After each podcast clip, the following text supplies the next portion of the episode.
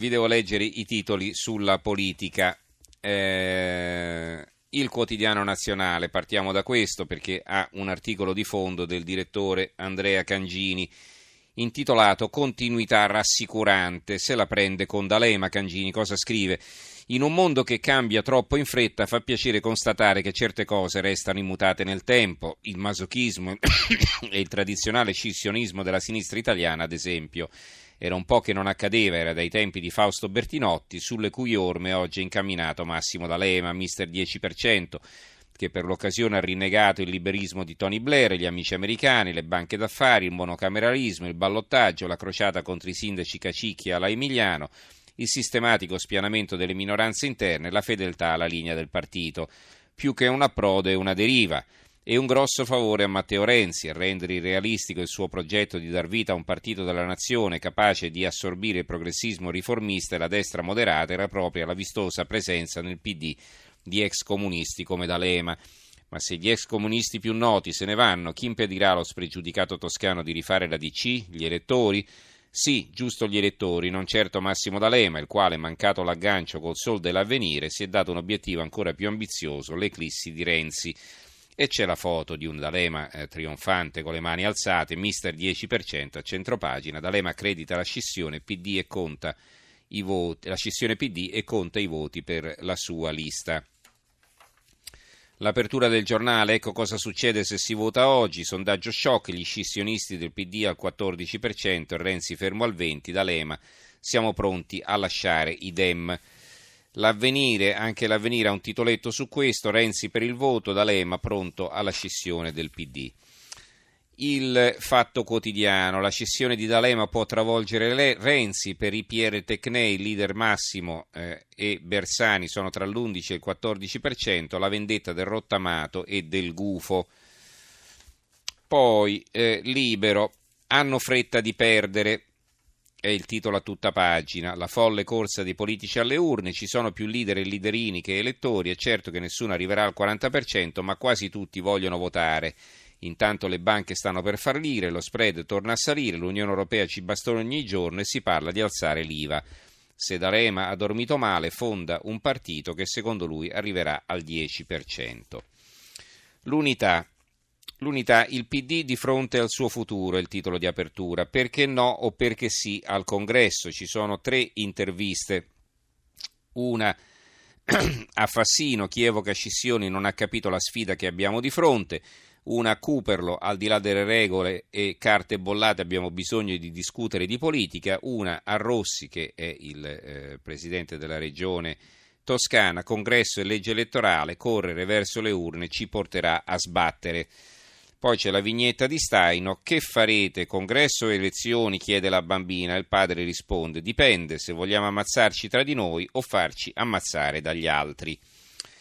Il dubbio eh, invece guarda al centro-destra e c'è un'intervista a Renata Polverini. Le primarie che vuole Salvini creano solo divisioni, i nostri eh, cercano e chiedono unità l'opinione, il PD litiga sul congresso prima del voto e guerra aperta nel Partito Democratico tra Matteo Renzi che vuole andare subito al voto per fare le liste e liquidare i nemici interni e gli avversari che pretendono di celebrare il congresso prima delle elezioni per mettere in difficoltà il segretario. L'apertura del tempo, ecco chi rischia di perdere la poltrona. Verso le elezioni, stando ai regolamenti dei partiti, in 77 non saranno ricandidati a dieci anni dal libro La casta, inchieste e promesse, i privilegi rimasti ai politici. E c'è eh, su questo argomento, ci sono articoli dalle pagine 2 alla pagina 5, quindi ben quattro pagine di approfondimento. Poi c'è l'intervista a Francesco Boccia del PD, solo Emiliano può unire la sinistra. Chiedo scusa, la Gazzetta del Mezzogiorno la sfida di D'Alema a Renzi, siamo pronti alla scissione, il nuovo partito vale il 10%, il segretario del PD, se torno al governo riduco l'IRPEF e congelo l'IVA.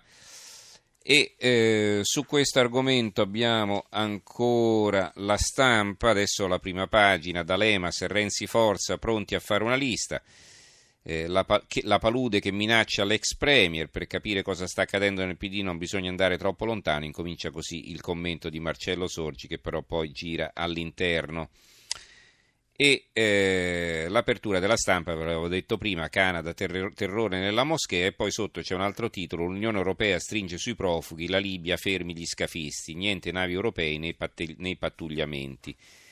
E parla Panza, c'è un'intervista al capo della polizia, l'ISIS si fina- eh, capo del, dei servizi segreti, chiedo scusa, ISIS si finanzia con il traffico dei migranti.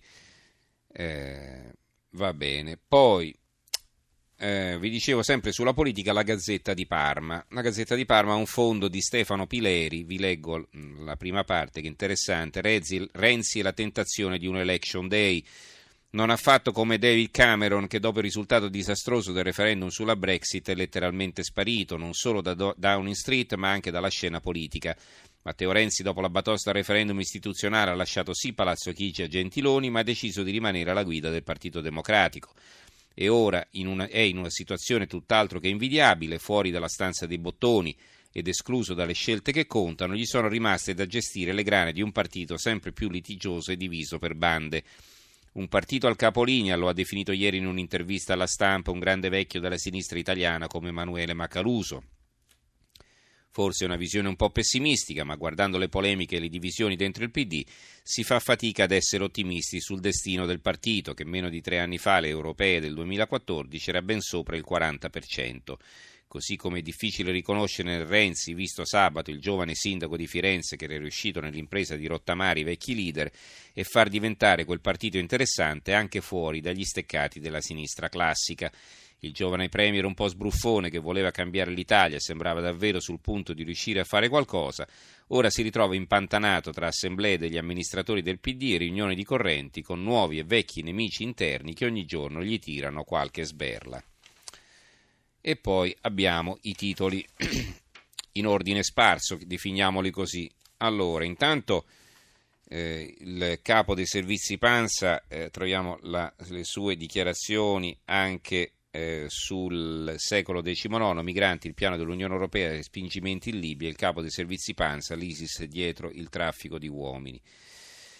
E poi invece vi dicevo che ci sono altri titoli su altri argomenti. Incominciamo di nuovo dall'unità perché l'unità, l'articolo di fondo, sopra l'articolo di fondo c'è un meno uno perché l'unità è un nostro patrimonio. Meno uno perché? Perché il 31, domani, potrebbe chiudere il giornale, cioè il primo di febbraio potrebbe non uscire più. Eh, l'unità è in profonda crisi, c'è un braccio di ferro molto acceso, molto duro con eh, la proprietà, il partito non sembra interessarsi più di molto nonostante le promesse di intervento e quindi ci sono tanti colleghi che rischiano di ritrovarsi a spasso. Eh, sempre sull'unità, voucher solo per lavori occasionali. Il ministro Poletti annuncia che cambierà la legge, quindi vedete la legge viene cambiata e quindi probabilmente si eviterà il referendum. Eh, c'è un'intervista al ministro della giustizia Orlando sul dubbio, Orlando rispetto per le toghe, ma sono corporative, non è vero che il governo vuole scegliere i giudici. A proposito di eh, inchieste, eh, Libero eh, prende le difese di Virginia Raggi, mutande verdi di Virginia, la Raggi non si, dimesta, non si dimetta per un'inchiesta del cavolo. Tornando all'economia, Unicredit, l'altra banca del buco da 12 miliardi, è il titolo del fatto quotidiano, Mustier in rosso, Mustier l'amministratore delegato, per ricapitalizzare ne servono 13, la BCE svela le vecchie debolezze dell'istituto di credito che si prepara all'aumento di capitale e quindi male anche la borsa di Milano trascinata dal ribasso del titolo bancario che aveva perso il 5,45%. L'apertura però del Fatto Quotidiano è un'altra, 12.000 condannati in libertà, Napoli pregiudicati per delitti gravissimi non scontano la pena, manca il personale, quindi condannati e tornano liberi perché manca il personale, li fanno uscire di galera. Allora ditemi voi che li arrestano a fare, spendiamo i soldi per processare, li condanniamo eh, dopo vari gradi di giudizio e poi li lasciamo andare a casa. Poi eh, sul Tirreno, di edizione di Viareggio, il giorno di giudizio sulla strage, ferrovie sul banco degli imputati, la sentenza attesa per questa sera, magari domani sera ne parliamo. E ancora, per misure di sicurezza, carnevale, blocchi e cecchini, piano antiterrorismo, barriere di cemento a Marghera, l'apertura della Nuova di Venezia e di Mestre. Eh, il Tempo, un titolo curioso, chi sporchi i muri andrà in galera, proposta di legge rivoluzionaria, prevista una pena fino a dieci giorni per i graffitari e eh, invece de, dal mattino una notizia sconsolante, la guerra sporca della cultura, l'Unione Europea a Pompei, che fanno i sindacati? Chiudono gli scavi. Chiudiamo con una buona notizia, se no ci rattristiamo. L'archivio comunale ai carcerati, i detenuti di Spini riordinano la banca dati da 225.000 pagine del comune di Volano e quindi avranno le carte in ordine grazie al lavoro dei carcerati. Va bene, ci fermiamo qui allora. Ringraziamo Gianni Grimaldi in regia, il tecnico Fernando Conti, Giorgio Allegretti, Carmelo Lazzaro e Giovanni Sperandeo in redazione. Diamo la linea all'Italia che va condotto da Daniel Della Seta e noi ci risentiamo domani sera. Grazie a tutti e buonanotte.